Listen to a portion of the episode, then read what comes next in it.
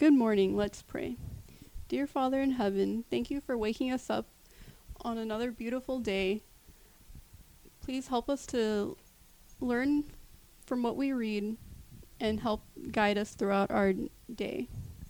Amen. Tender ties that bind. The family tie is the closest, the most tender and sacred of any on earth. It was designed to be a blessing to mankind, and it is a blessing wherever the marriage covenant is entered into intelligently, in the fear of God, and with due consideration for its responsibilities. Every home should be a place of love, a place where the angels of God abide, working with softening, subduing influence upon the hearts of parents and children. Our home must be made a Bethel, our hearts a shrine. Wherever the love of God is cherished in the soul, there will be peace, there will be light and joy.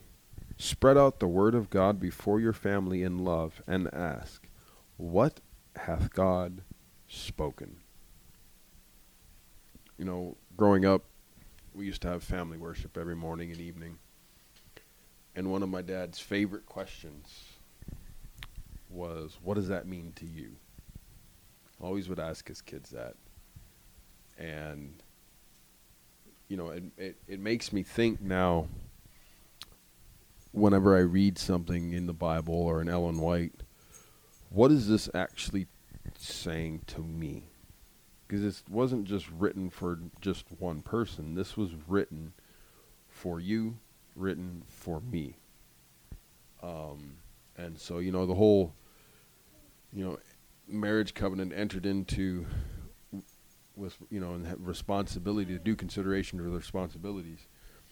And, you know, it's kind of crazy because the responsibilities of bringing a child into the into this world where that kid, you know, reading earlier in the chapter this week where it's talking about how the influence of the home, the influence of the fl- family has um, an influence on society. So you're raising kids that are going to have an influence on society.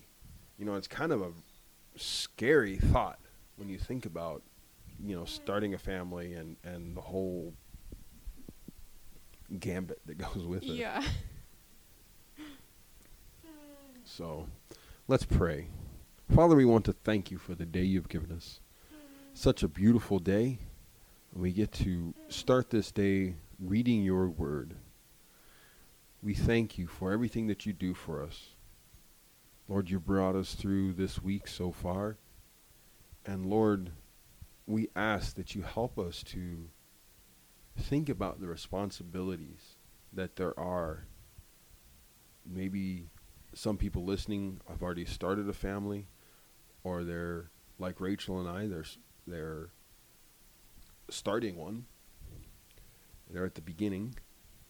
And Lord, I ask that you help us to realize the fact that this whole idea of marriage is it's fun and exciting and it's something to look forward to, but it's also something to look forward to with some s- form of trepidation because of the challenges that are before us.